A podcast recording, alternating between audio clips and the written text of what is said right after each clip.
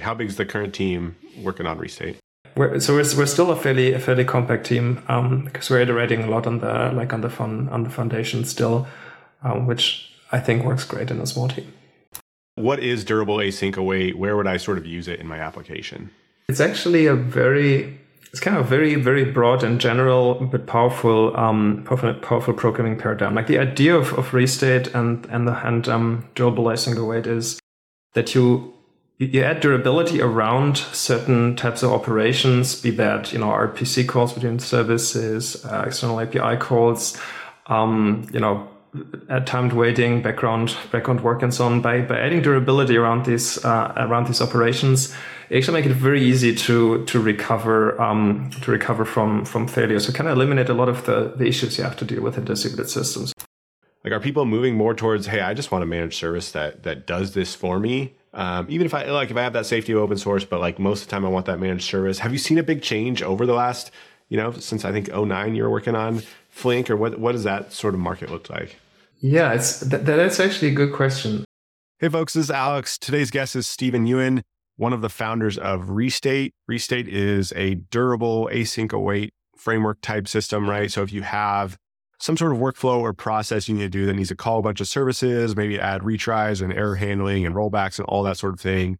Uh, Restate helps you to do that in your programming language of choice. So TypeScript, Java, something like that, rather than using something like step functions, you know, where you're sort of mixing between your Lambda functions, but also like the, the step functions DSL. So I thought this was a really great episode on, on sort of what problems it solves, how it works, some of the distributed system stuff behind Restate that was, that was really interesting. Uh, if you recognize Stephan's name, he was one of the creators of Apache Flink, right? So this stream processing framework uh, that really took off with the rise of, of Apache Kafka. And, you know, he worked on that 10 or 12 years, saw some really cool things, and, and now has been working on Restate for the last two years. So really cool distributed system stuff we talked about here. Uh, as always, if you have any comments, questions, guests you want to see, anything like that, feel free to reach out to me or Sean Falconer with any of that. Uh, and with that, let's get to the show. Stephan, welcome to the show. Hey, hi, Alex. Yeah, I'm excited to have you here because um, you're kind of a distributed systems, I don't know, legend, or at least someone I, I know and look up to in the area, like based on on previous work you've done with Flink, and now have a new exciting project, Restate, that we're going to talk about a lot today. Uh, for people that don't know, you can give a little background on on you and what you're working on lately. Yeah, of course. Thank, thanks for having me, and thank thank you for the kind words. Um, yeah, so um, in most of my, my professional life, I've been working um, on on what became and now is Apache Flink. Um, I started actually out as a database person originally, like working on, on, on database like query execution, query optimizers, and so on. Um, after I, I, I, graduated, we took sort of a, a lot of the academic um, work that I that I worked on, started an open source project, Stratosphere, became Apache Flink, and um, yeah, and, and grew into yeah what is now Apache Flink. So uh, with a like after a few detours, like you know that, that, happens in like startup and open source land, we sort of settled on stream processing, unified batch on stream processing, and that's that's what we that's what we did there. That's where I spent most of my um so my professional life before. Um, 2021, which is when I sort of phased out from from the work on on, on Apache Flink and stream processing, and we slowly looked at um, at the sort of like first experimental steps um, of what now is restate. I think what we're going to talk about today. So, um, previously working mostly on like event stream processing for analytics, and and and, and restate interestingly is almost like the complementary part of Flink in my, my mind. It's like event streaming a little bit for tra- transactions. At least that's how it works underneath the hood. It's not how I guess we think about it in the end, but that's at least where it comes from, how it's how it's built. Yep, absolutely. And and I'm sure like Flink was like a really exciting time where like a lot of stuff was moving to streaming with the rise of, of Kafka and then like how do we process those and especially like in more complex ways and and Flink did a lot with that. I guess like what was how, how did you get interested in in this space like more sort of durable async await or, or whatever you want to call that like how did you get the idea for restate based on and was it based on your work with Flink was it was it something else how did that come up yeah, I think it's kind of two things that, that, that came together. I mean, on, on the one hand, a little bit just the frustration in general at the state of, of the art when it comes to just building reliable APIs, like reliable distributed applications. But at the same time, also seeing, like, we're not the only ones with that frustration. We actually saw in the Flink community a bunch of folks that were somewhat like abusing Flink to build reliable event driven applications for more like transactional style applications. And that's really not what Flink is built for. You can kind of like, make it do a bit of that work because it has a very like high consistency model internally that you can try to sort of like then connect other systems and make it kind of coordinate distributed transactions. But it's, it's not it's not actually great. It's a little bit like trying to abuse your OLAP database for transaction processing. But it kind of showed us that apparently there's nothing really there so folks are turning to these kind of solutions that they're using systems not built for this for these type of problems. And, and when we said like okay we have a, we have issues with these problems. Other folks are abusing our analytical technology for transactional processing because they seem to have these problems. Maybe there's something there and we should start looking at that. Yep absolutely. So to, you know for those that aren't sort of aware of, of this space and restate what is it what is durable async await? Where would i sort of use it in my application Right. So it's it's actually a very it's kind of very very broad and general but powerful um, powerful, powerful programming paradigm. Like the idea of, of restate and and the and um, durable async await is that you you add durability around certain types of operations, be that you know RPC calls between services, uh, external API calls, um, you know timed waiting, background background work, and so on. By by adding durability around these uh, around these operations, actually make it very easy to to recover um, to recover from from failure. So kind of eliminate a lot of the, the issues you have to deal with in distributed systems. Like how do you how do you figure out if, for example, you're updating different systems, you want to keep them in sync, and some stuff has happened but the other not, and you have to kind of figure out what what went through, what didn't. How do you how do you make sure you you don't re-execute the previous parts, but you always make sure and eventually also execute the parts that didn't initially go through and so on. So you get a sort of consistent view in the end. It helps with all sorts of, of those problems. Um, so anything where you sort of talk to different systems, where you need reliable background work, or reliable process to process communication, um, it, it's kind of geared at, at solving those problems. And yeah, and the the core idea is like very lightweight um, durability added sort of to the if you come from a TypeScript world, the, the, the, easiest way to think about this is like the promises. A lot of this is written like in like async await style. You make like a call to another system, you await the response and so on. And then around these like async await operations, you add a lightweight form of durability that helps you recover. Awesome. And, and, you know, what are people currently using to solve these, these types of problems? Like, is it, is it just sort of, certain patterns in their application? Are there other tools that help them with this, or like what what sort of tools are people putting together to to solve this? Yeah, I, I think um, there's there's different ways that that folks approach this right now. I'd say a lot is just um, I'd say not, not not solving that specific problem, but um, just trying to, to to work around it in a way, trying to like um, design applications in very specific ways so you can um, you can try and make certain certain pieces out in code and then just like retry forever until it goes through and just hope like everything else sort of cancels each other out, which sometimes works, sometimes doesn't. Um, sometimes folks use workflow engines for this. Um, I think this this kind of problem, making sure stuff happens, runs to the end, all steps get complete, is kind of a classical kind of workflow engine topic. Actually, it's just that there's, I think, a very big space where you do want this kind of behavior, but it's just not it's not such a big and heavyweight sort of thing. It's maybe just a lightweight process that orchestrates between two other processes so that you don't actually want to pull in a heavyweight workflow engine. And that's when it actually starts and you have to kind of come up with all of your own sort of transaction protocols and and, and sort of retries and deduplication semantics and so on. So i would say it's kind of a mix of both. Like if it's a sufficiently complex process maybe you pull in a workflow engine. If it's kind of a lightweight process you kind of try to build your own protocol. Um, maybe there's something in between where folks use like message queues sqs kinesis kafka and so so on to sort of, sort of like schedule these tasks in a, in a, a more, more durable way. But also that, that kind of still involves a lot of like your own, um, yeah, your own design of like requests and how to duplicate them, like how to tie different IDs and tokens together and so on. So yeah, all in all, um, I would say it's a lot of like roll your own.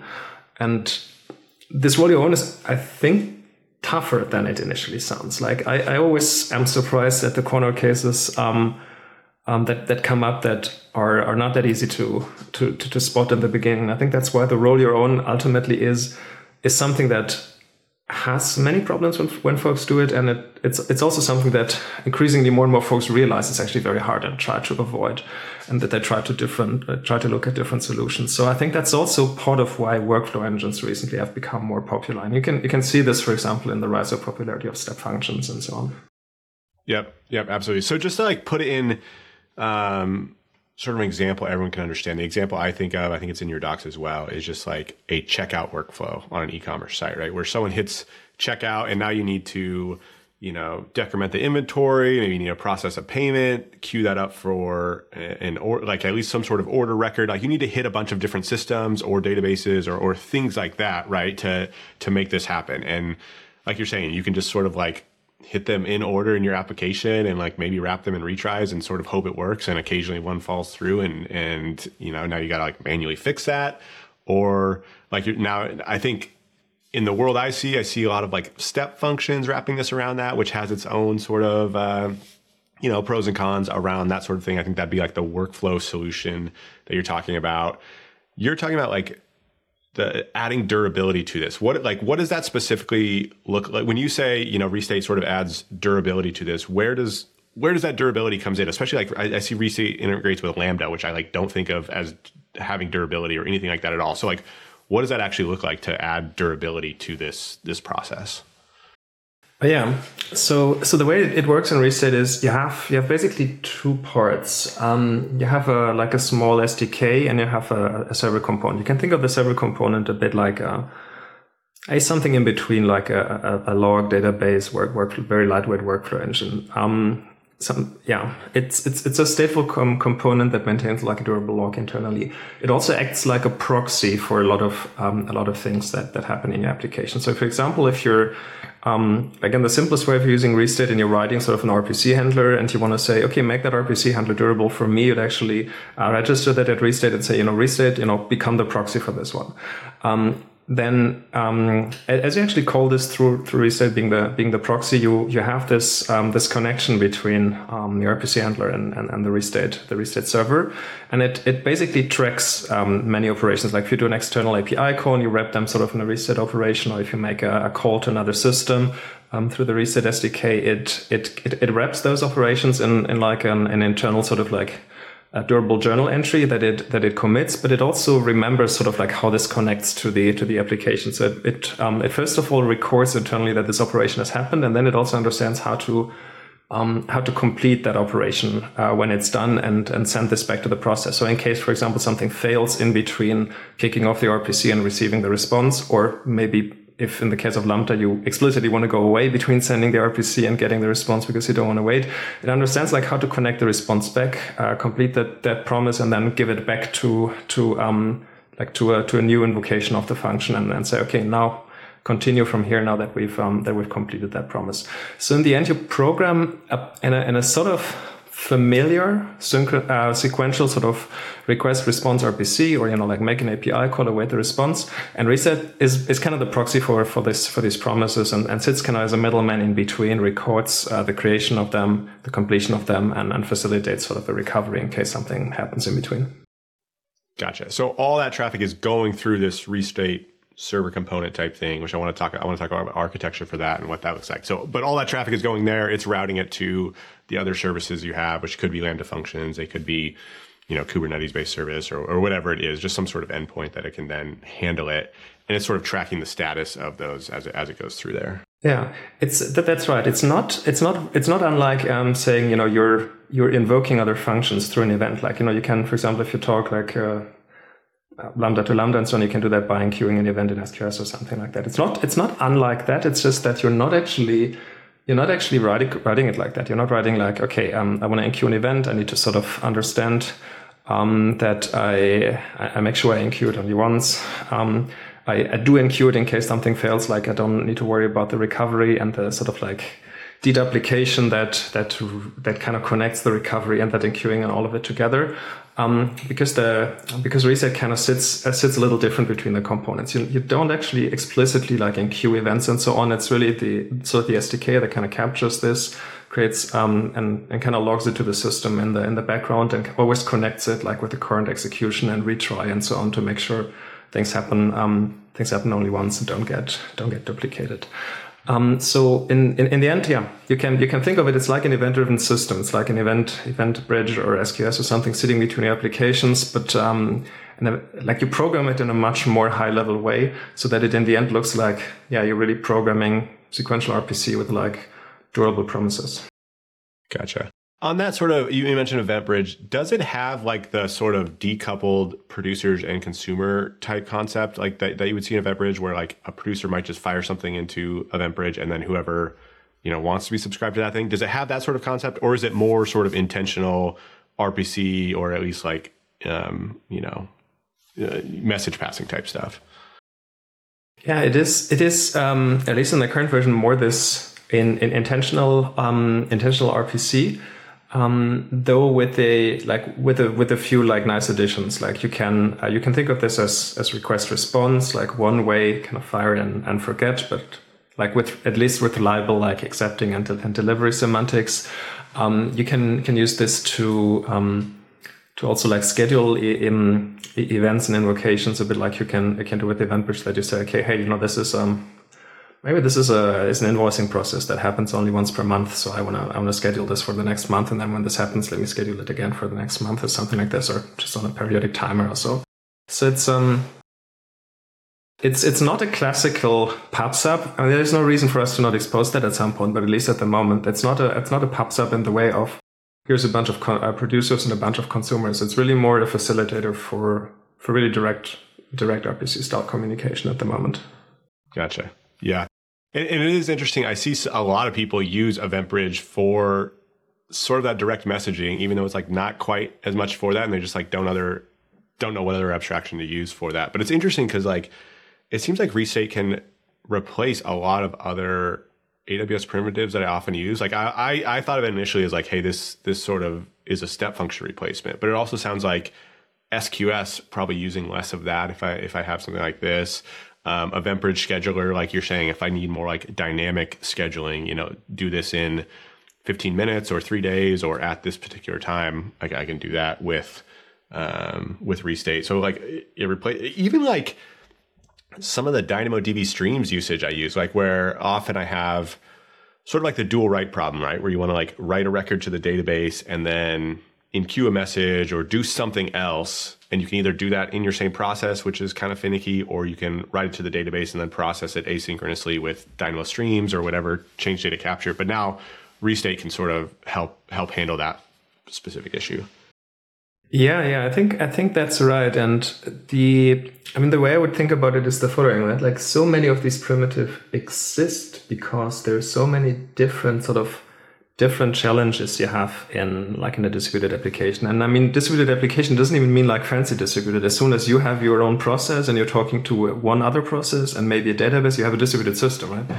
Um, and you're you have a lot of the of the problems already, right? And there's so many classes of problems. You just mentioned dual write problem, right? Then there's the um, there's the, the the problem of you know what like for um, so the the, the make making sure you have like idempotency, making sure you um you even have like uh, like um, recovery. There's the the issue of like building circuit breakers and so on. Um, I think so many systems exist. And then there's the, of course, like uh, sender and failure decoupling, right? If you if you want if you're doing an operation that takes longer on the receiver side, you absolutely don't want this thing to be completely lost if the connection sort of breaks or the sender fails or the receiver the receiver goes away uh, in between. You really want them, you want to decouple all of those things. And because there's so many individual things you actually need to worry about, I think there's so many products and so many solutions. Right? And one of the ideas of Restate was to like take a step back and, and look at this in, a, in just in a slightly more fundamental way. Like, what is really the thing that, that, that, that causes so many of these issues? And then build like a very sort of broad, broadly usable sort of primitives for that. And and I think because of that, it kind of like says, okay, like if you if you use it, you probably need a bit less of that and that and that and that and that because it, it helps actually with a bunch of problems, not just like with one problem. Yep, yep, absolutely. Okay, so I'm sure you've paid attention to this space better than I have because I mostly know sort of step functions, and if I could sort of co- compare and contrast step functions with restate, it would be restate gives you lets you sort of stay in in your you know TypeScript land or Java land or whatever your programming language of choice is more when you have these sort of distributed things going on rather than if you're in step functions you might say hey there's this first step. It's going to do something and it's going to throw an error or throw some sort of result and, and you're sort of kicking between your programming language maybe in a lambda function or something else and then and then back to like more like an infrastructure as code or or some sort of dsl for like processing through the states so that would be like the difference I'd say between restate and and step functions. What about uh, some other ones I hear about like like temporal came out of Cadence. Is is temporal like in the same category as restate? Is it is it a different type of thing, or like how does that sort of compare contrast? Um, yeah, I think that, that, that's interesting. There's definitely it definitely is uh, in, a, in, in a similar category as in um, and temporal is a, a durable execution framework. I think that's how they at least used to call themselves also for, for a long time. Um, Restate definitely um, durable execution is a core part of what it of what it does. Um, I think Restate t- takes a bit of different approach because it doesn't doesn't look at okay here's a here's a durably executed workflow and now you, you try to connect everything to that, but it it really tries to take more of a you could say microservice architecture approach or yeah even even a slightly simpler approach to that where Restate it's not specifically about building workflows. It's about building like durable event handlers, um, durable RPC handlers, um, stateful RPC handlers. Like there's a component that actually lets you like attach state directly to the handlers and like keep that sort of um, transactionally consistent with the like with the invocations. And um, I think that gives it a a, bunch of like different characteristics than than temporal. And while I, well, I think there's uh, there's there's like some some overlap. Um, I, th- I think Restate really is is a, is a, is a bit more more general and more towards the like you know g- general distributed applications rather than like in the specific workflow the specific workflow category. I mean that being said, um, you, you you just had the you compared mostly to step functions.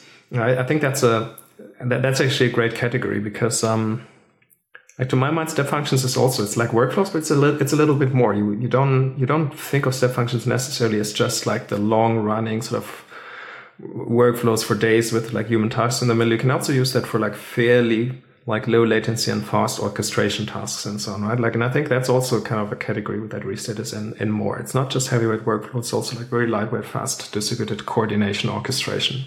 So you might use you might re- use a restate. Um, do you call it like a workflow or like what do you call like a a, work, uh, a restate? If I have a handler that does that uses that, what, what would you call that? Um, it's, it's actually interesting. We're we're still debating what's the best way to call it at the moment. But just call it like a, a, a durable handler. Processor. Okay. So if I have, if I, I, might have a durable handler that, that calls a bunch of systems, but that could still be in the synchronous path of, of a request from a client or something like that, that, that goes through a bunch of different things I could still get a uh, a asynchronous like HTTP response back from from my client sometimes when using Restate. Yeah, um, that, that's right. So the so the the individual operations in Restate, like we're we're paying a lot of inten- attention to building it in a way that that the that they are quite fast, like take at least very uh, very, very low latency. So when you, when you for example, have um, d- different processes, even if they both run run on restate, and you're let's say you're kicking off one one handler by an RPC call from the outside, you're making this call, another one, and so on. You're waiting on a response to get back.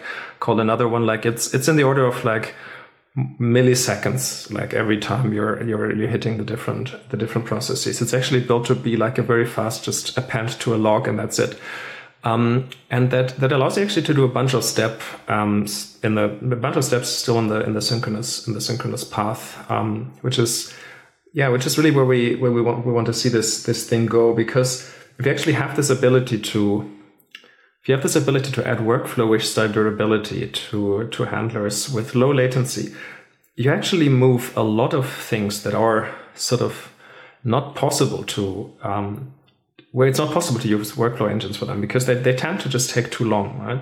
Um, you actually make it possible to use that, and you all of a sudden have a big class of of of um, of, of, of, use cases of um, of type of patterns where you can all of a sudden benefit from this like very very nice tool that makes a lot of these problems just go away that you couldn't before because um, it was like latency prohibitive to use them those type of tools. So maybe one interesting example is um, um, it's the one that we also um, that, we're, that we're also using on, on, our, on our website or on the blog, in the blog post is this, uh, this classical step functions demo, like the holiday reservation where we have, we have a, you have a process that, that, um, it takes care of like orchestrating everything, talking to like flight reservation, car booking, hotel reservation, and so on. Also implements all the control for like what if something goes wrong. Um, implements the Sagas pattern like actually in the end and, and undoes undoes the the previous steps in case an, an error occurs. And you can you can actually run this um, like in in a, in a synchronous response path. Like assuming at least every individual service is reasonably fast in responding, then like the restate component adds very moderate like latency overhead to to this. Yep, very cool. Okay, so I want to know more about I think you call it the restate runtime, but basically like the server component that's that's handling this this flow between that you're you know serving as a proxy, handling the durable state and, and things like that. Like what is what does that component look like? Right. So the, the, the server component, just to quickly recap, is is the one that that kind of sits sort of as an as, as an intermediary between the all between all the different points, and it's the one that's responsible for making sure that you can actually program um, sort of dis- distributed like distributed programs that that execute recover from failures in like an almost simple sequential RPC style. So kind of pretending failures don't happen. You can embed the control flow, the failure handling flow, just just like that. That's actually in in a way the biggest difference also to to step functions if you if you wish, right? Like and, and on the step function side, you basically go and say every individual bit that you um that you where you let's say care about um but let's say between two parts where you where you care about like fa- failure handling and say okay once once this part is completed like i have to make sure it doesn't get re-executed and, and, and i need to to sort of like have the results of this durable committed before i'm starting the next thing. Um, every time you have this you kind of pull it apart into different pieces and and, and kind of orchestrate it with with something like a step functions flow across it. And in, in Restate, you don't do this. In Restate, you basically just write the control flow down and you let like the durability of the individual steps take care of it. And the runtime is the is the piece that sort of sits as a proxy or sort of sits in the background and sort of accepts the stream of um, sort of, of, of messages um, that um, that like facilitate the communication, that sort of like persist the like the, the creation of the promises and so on. Um, what it looks like is when when you use it yourself, it looks like a just a single binary that you that you bring up. It's actually fairly fairly compact. You just like start it. It has it has everything it needs in there. Um, a log, like a state storage engine, um, sort of registry for uh, for schema functions, communication, and so on. So it's a fairly complex bit, com- uh, compact bit. Um, we it maybe it feels a little anachronistic, but then at the same time it doesn't. I think there's a bit of a swing back into of um, components being built that way, like from everything is just a set of custom resource definitions on Kubernetes. We're going back to like, okay, things actually are sort of like standalone binaries that that do their thing without requiring a hundred other things. So Restate is also that. It's like it's a simple thing. Um, you start it, it, it runs there almost like a like lightweight sort of database, and then uh, in your applications you embed like the simple SDK, almost like the database client. You connect to it, and um, then it kind of acts as your proxy or broker uh, for the communication. Um, that's kind of how it how it works. So in in that sense, it's not it's not actually wrong to think of it as it kind of takes the place of maybe the SQS queue between your services, or it takes the place of like the the step function coordinator. But what it looks like internally is it has a very specific architecture. It's a it's a log it's a log based system with sort of an, an, an, engine that sort of asynchronously interprets commands, materializes indexes over the log, and um, yeah, and, and and and handles handles sort of the net network communication, the um, the invocations, event dispatch, um, and all that.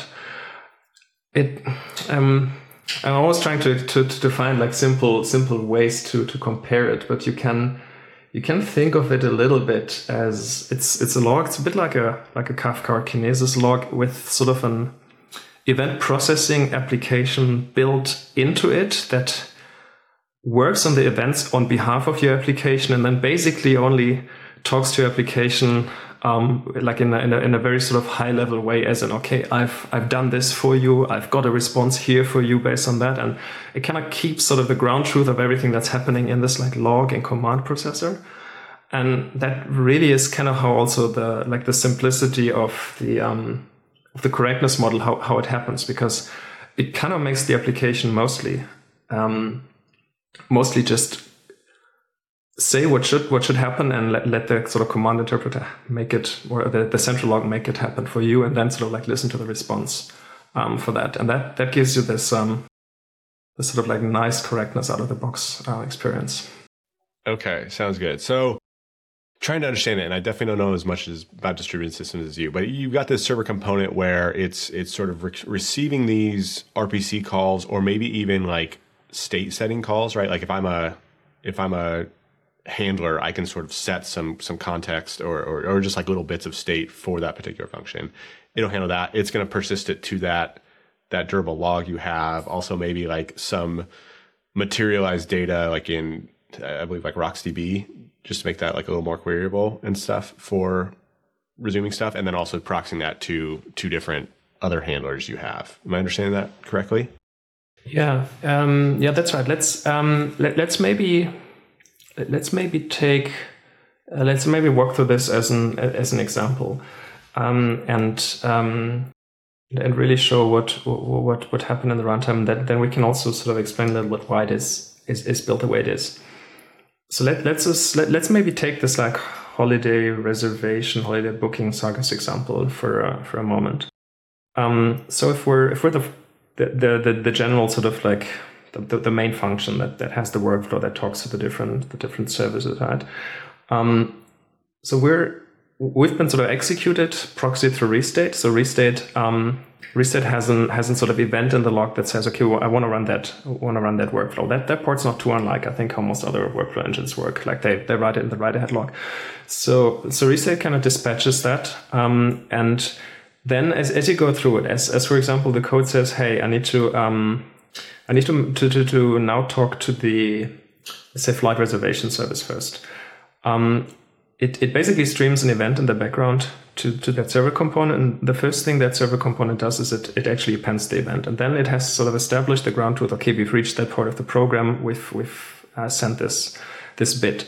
Um, so it, it, first of all is just like a very sort of cheap append to the log. But what happens at the same time is that there's like an um, a process that that um, so indexes these events. It establishes the relationship that this event that we just appended is actually part of the. It's kind of related to the original uh, workflow execution because it's an event that came came out of this, and it sort of attaches this to a recovery journal for that um, for that uh, for that um, workflow function for that handler.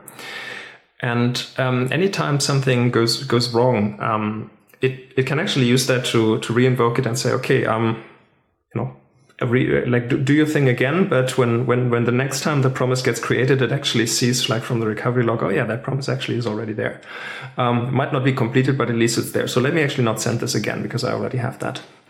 Um, at the same time, at some point, also the other service is going to respond with an uh, with an event that completes it, and then the like the uh, all of these are really just like they're they're meant to be very fast appends, so we actually get that durability um, very fast. But then it's sort of again indexed into okay, this is a completion for um, for this specific uh, original RPC event. So let me kind of attach it to there, like augment the original sort of promise with its completion result, failure or success, and so on. And then um, if it's still executing, just you know forward it to that process. Otherwise keep it there and the next time it executes it can be sort of resupplied as a completed promise to the um, to the executed um, the executed function. So that's that's basically what we I would say the most those are the two three most important pieces we have in the system. It's like this log built for like fast append, fast durability of operations. RocksDB is more like an, an index that sort of tracks the relationship between events, and if you wish, like state um, that you attach to a handler. It's just like a specific sort of event that then gets sort of attached to the identity of, of that handler, a certain key.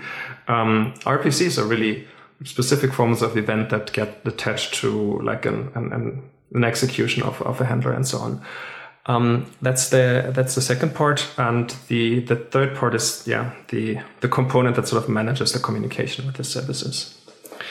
Um, maybe a, a, a quick note on, on, on why did we build it that way. So in, in theory, we could have also built it as in, you know, we use Kafka as a log or Kinesis, and then we, we store things in, in DynamoDB and so on.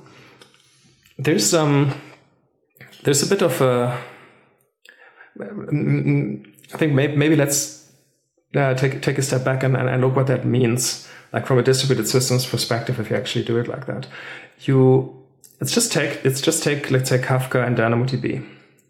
We actually piece together those two systems, what you ultimately now have is you have actually two logs involved. You have Kafka as a log, and then DynamoDB, every database's core truth is its own write ahead log. Um, that's where it that's where it records things that it that by its definition have happened. Now, if now if you say, okay, I'm, I'm writing an event to Kafka and to DynamoDB, you have you have a problem now. You have actually two logs that you need to keep in sync, and you need to kind of implement, if you wish, at least a poor man's transaction coordinator that says, okay, you know, maybe after I've been appended it to Kinesis, if I crash, I have to like look at this and see have I moved it to the other system or not. Like, what if I do find something in that other system and not here?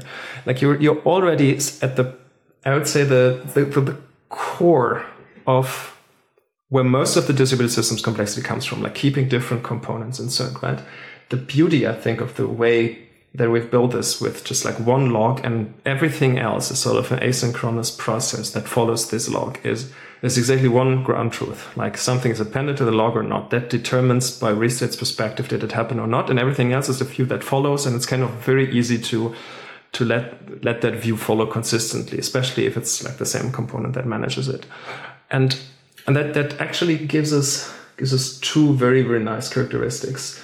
Um, first of all, the it's it's fairly it's a fairly easy thing to make make make it correct um, because because the whenever you have different systems you need to keep in sync you're going to hit so many corner cases over time where you need to like have have more a more elaborate protocol that deals with that we, we don't actually have that. Like it's it's it's fairly simple to get it correct. And and one of the interesting outcomes of that was that like fairly early, early versions of that system, um, when we like really stress test them with with very heavy um, sort of like chaos monkey style tests, like had complex logic that cares about consistency and correctness, and just like shoot things down, introduce disk crashes and corruptions, like.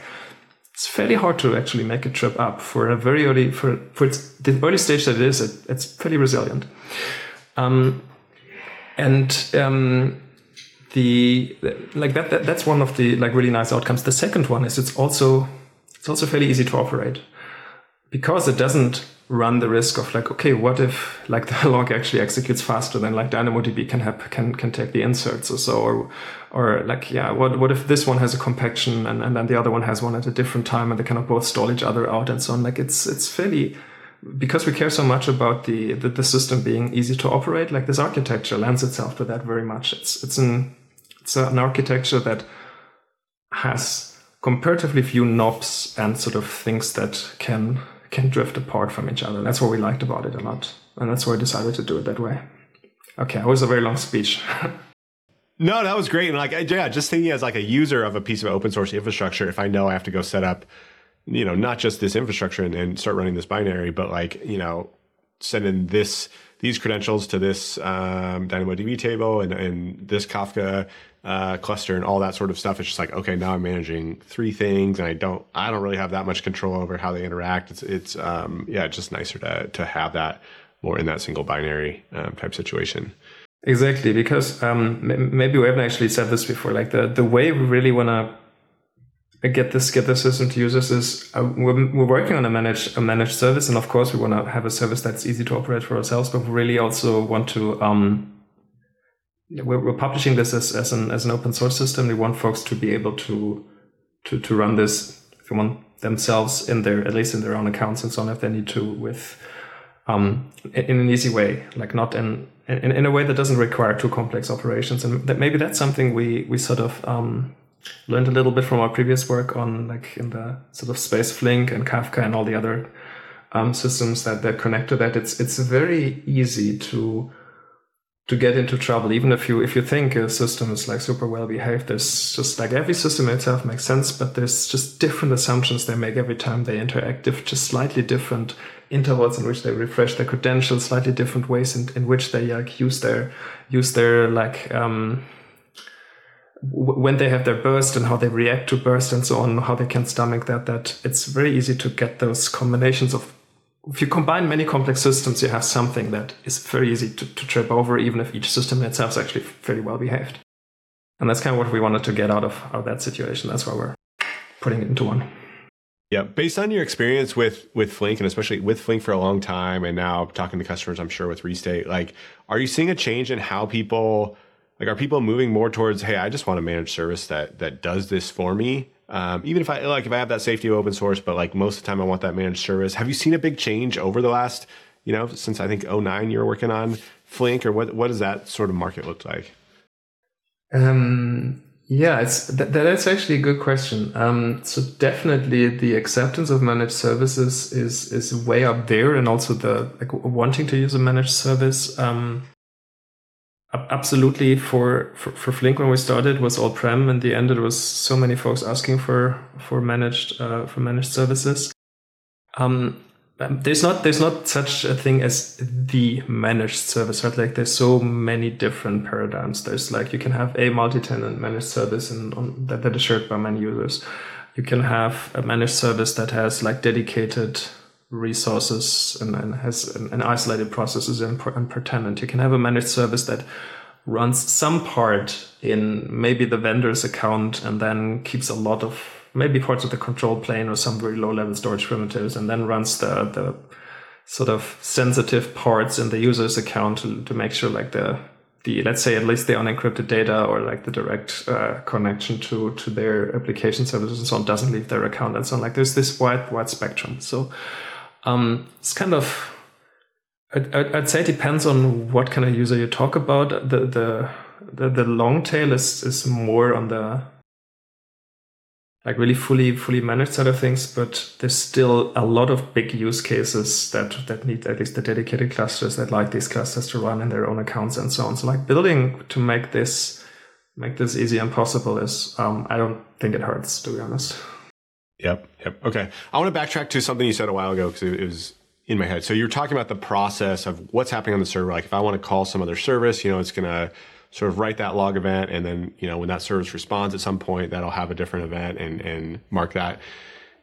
Do so does that mean like if i'm using restate like sort of both services have to be sort of using restate for that sort of thing? Like can i use restate around calling an external api that i don't have control over or even calling out to like postgres or something like that that's not going to be sort of fully integrated into that restate ecosystem or is it more just like internal RPC type type stuff is it like that's the core of what you're you're doing there.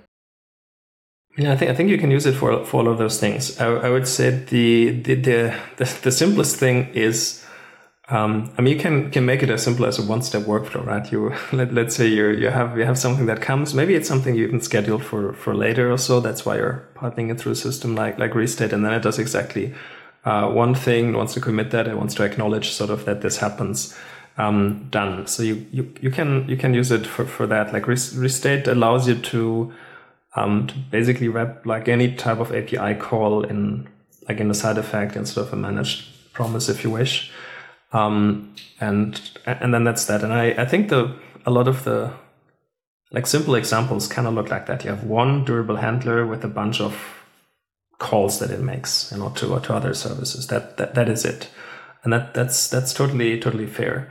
Um, the I think the interesting part is if you if you start going beyond that, if you say, okay, hmm, maybe this this this one handler I I, I have is um, there's there's a bunch of other other sort of like services that it needs to interact with. Let, let's say that uh, you have that example of the checkout process, right? It it calls maybe maybe a maybe an, an inventory service to to to decrement counts. It calls um, a, a payment service and so on. And um, when when you start when you start saying, okay, hey, I'm not just using restate for this for this one thing, but I'm also using it to sort of like um, uh, I'm also using it as part of um, not just the checkout flow, but let's say also the inventory service and so on.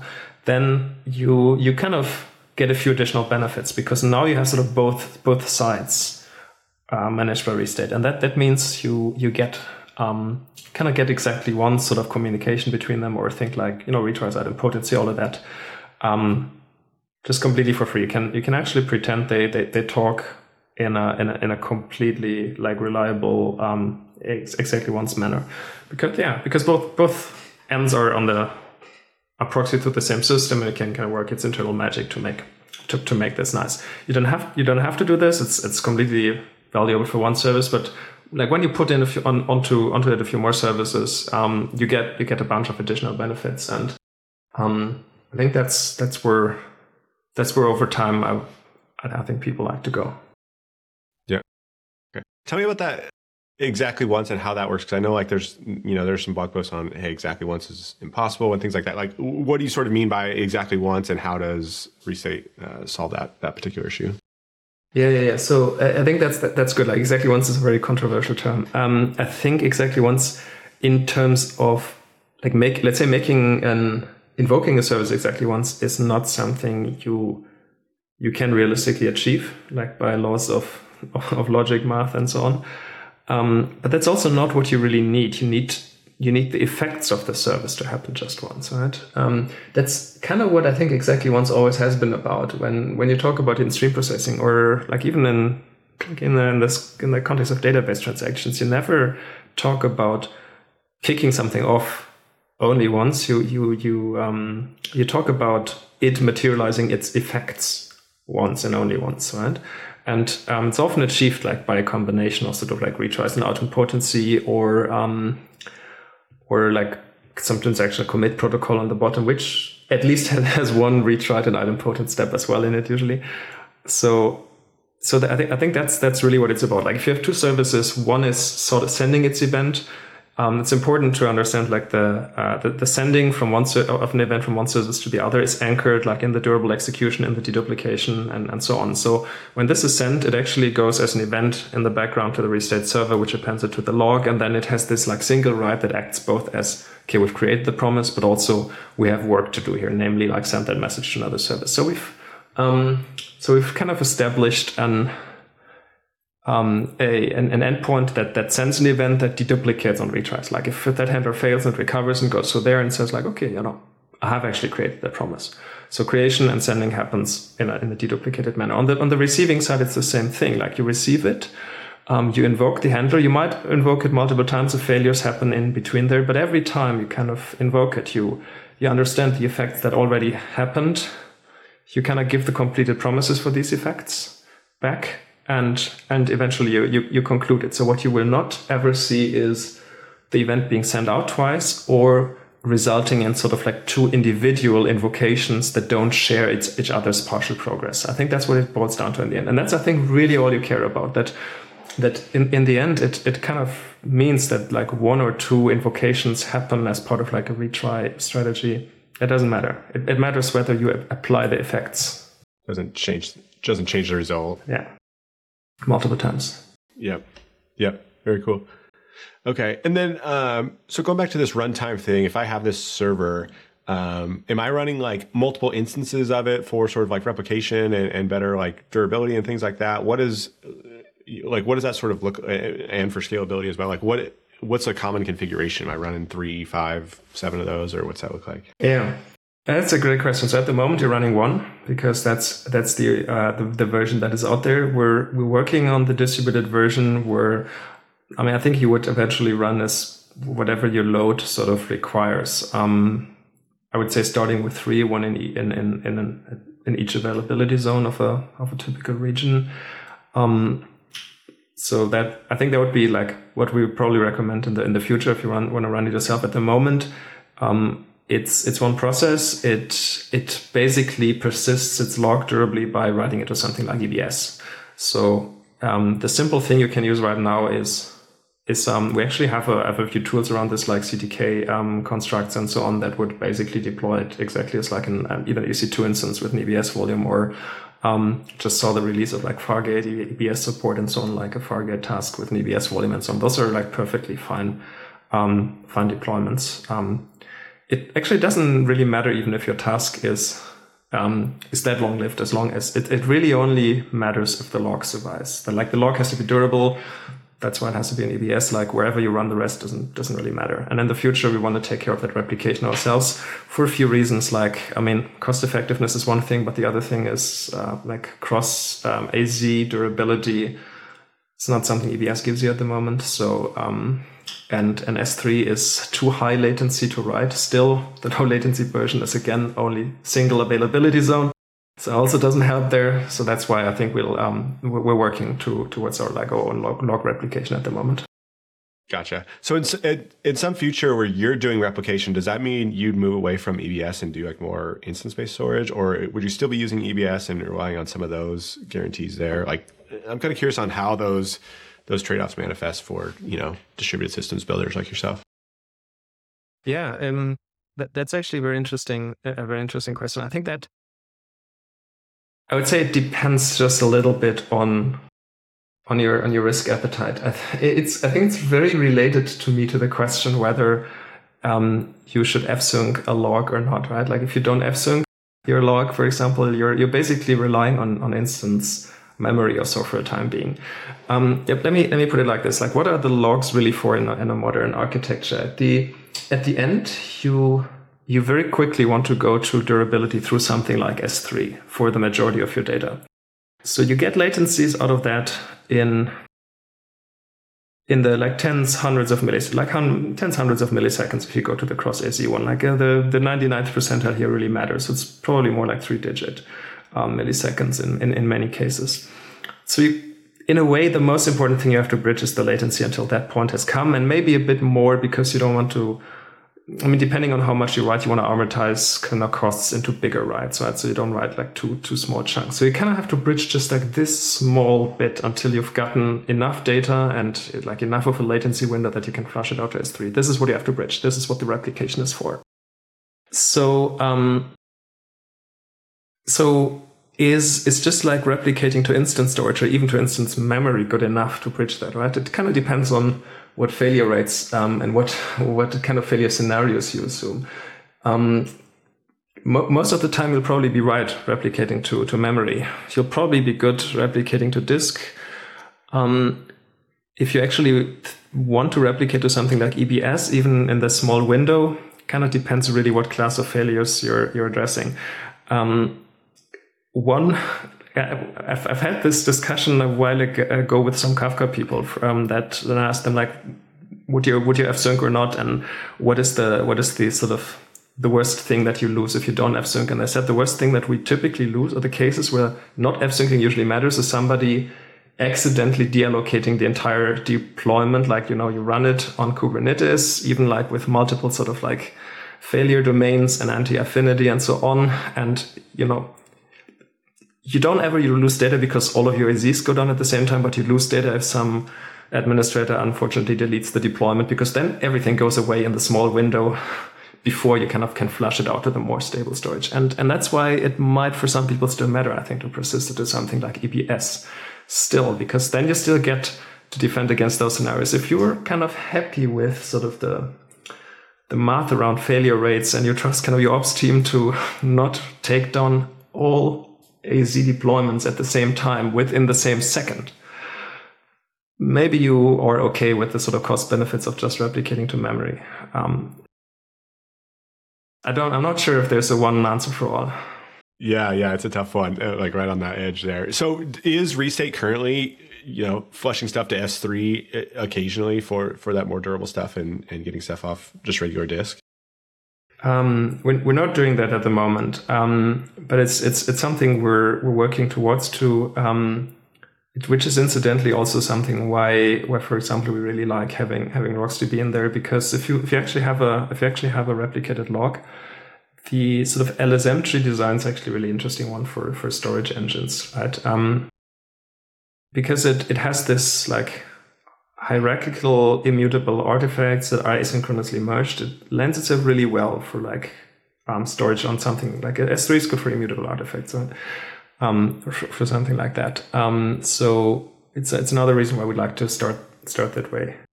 So so you're flushing not just or like you might you might flush like the the RocksDB segments and things like that to S3 as as well as like the log segments. Is that what you're saying? Um, look, look, we might. Um, we're still in the in the process of, of developing this. It it could be very well that by the time we do this, it's not actually RocksDB anymore, but it's like a different sort of uh, a, a, different storage tree and so on. But like con- conceptually thinking, yes, um, that's where we would move to. Yeah.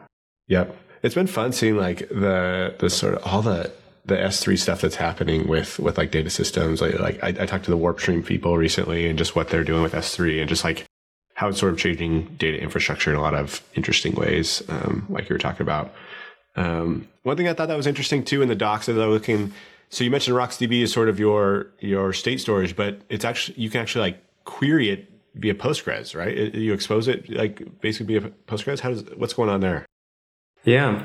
So the um, so, so RocksDB basically is the is our state index, but not just state, right? Like it's uh, I actually just like try to try to emphasize this. Every like RocksDB stores sort of the relationship between all events in the end. Like here's an event that corresponds to this workflow execution. Here's an event corresponding to that RPC invocation of that thing on restate. Here's an event corresponding to that um, like committed side effect or so to another system.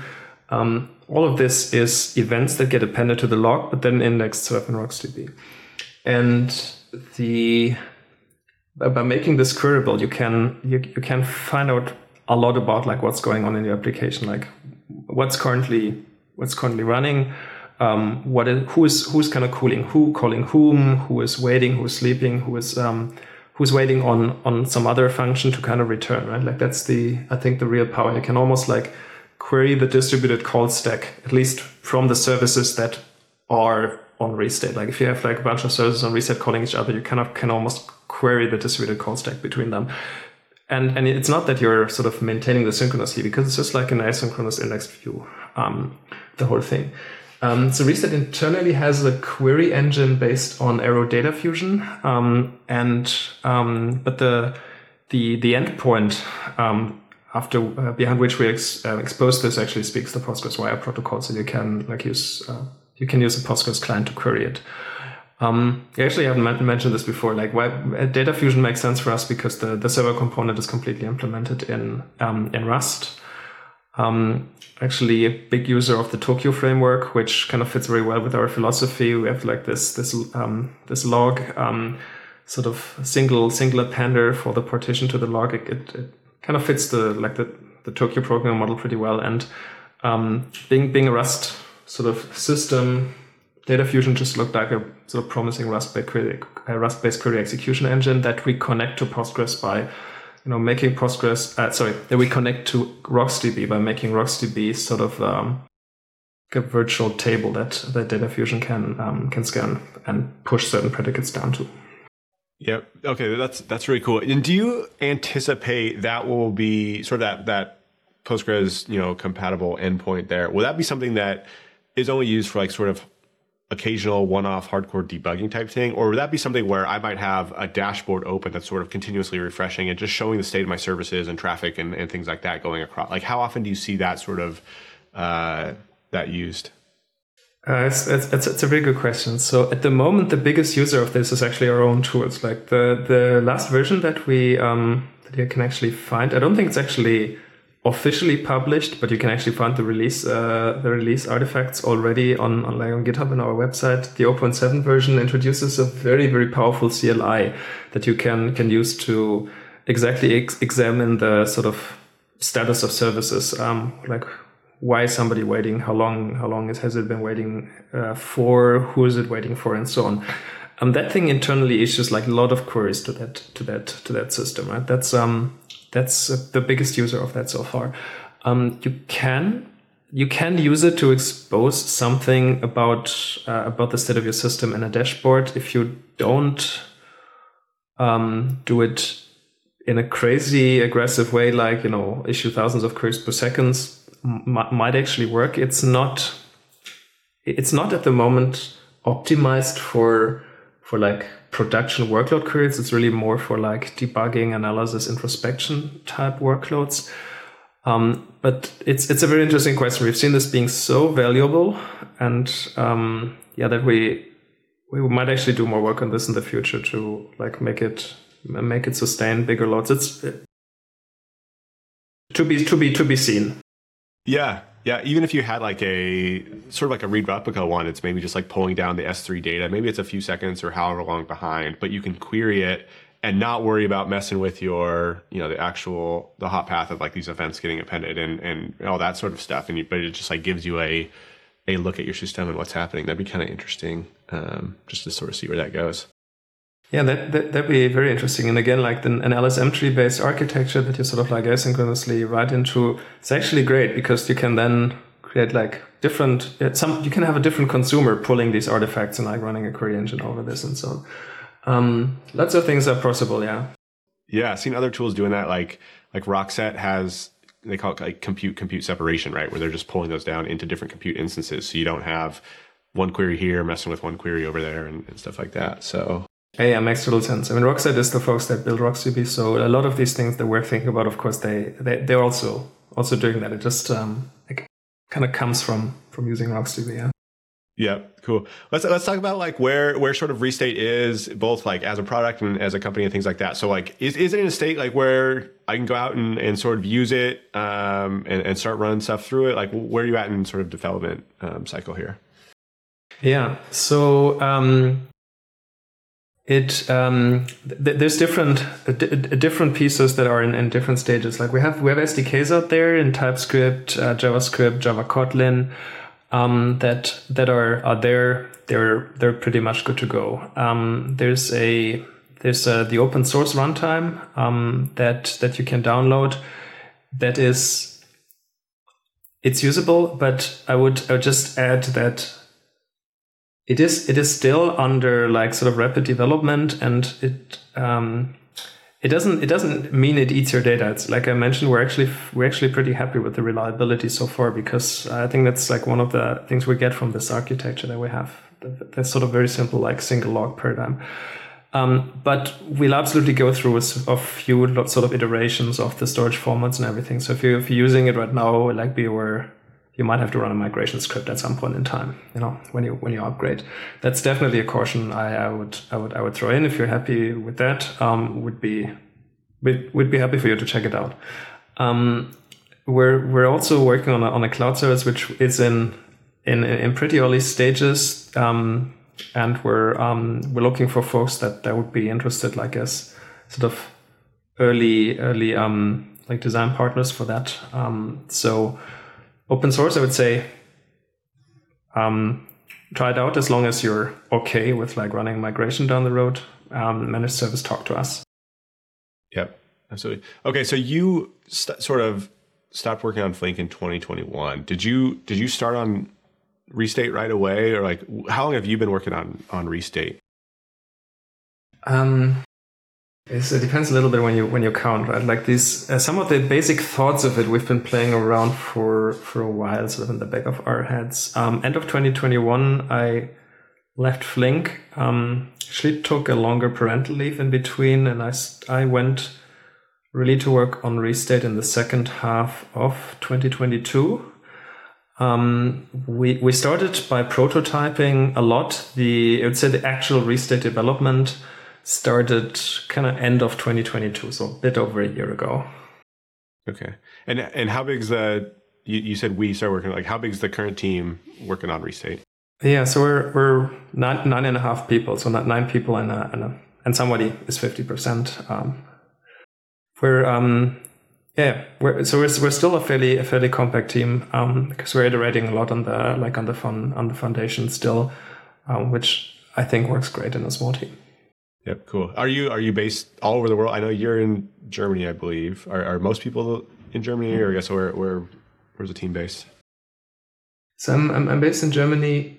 From the team, the team is built. The team is based sort of all all around, mostly sort of European time zones or or similar time zones at the moment. So we have some folks in the UK, um, Italy, South Africa. One person on the US East Coast. Um, so somewhat somewhat all over the place like we're working as a fully distributed company but for the um like for the for the early days that we're in we try to keep it in time zones that have enough overlaps so that when when big discussions are necessary we can actually get um, also in front of um, like in front of the screen for a while or somebody might actually fly in and on relatively short notice and we do a workshop and so on so that's what we try, what we try to optimize for. Very cool. Well, I've just love love learning about this. I love you know I love what you did with Flink and have followed you on some of that stuff for a while. So it's cool to see this new project. Uh, if people want to know more about you or about Restate, where should they go to find you? Um, yeah, I mean, um, the Restate website maybe is the is the best first place to start. Uh, restate.dev. Um, we, we we do have a Twitter account, also Restate Dev. Um, I think those were those are the places that that we usually uh, that where we usually share our stuff. Um, we're I guess we're we're not young enough to have an Instagram account or something like this, but uh... yeah, that's all right. I don't either. So yeah, uh, my kids maybe someday. So, but yeah. Anyway, like, thanks for coming on the show. I I love this stuff. I think it's I think it's super interesting, and, and thanks for like walking through like what's going on in that in that runtime and some of the distributed system stuff. I think it's I think it's really cool. So you know, best of luck to you and the team going forward. Excited to to see this space continue to develop. Oh, awesome! Yeah, thanks so much for having me. It was a lot of fun. Thanks.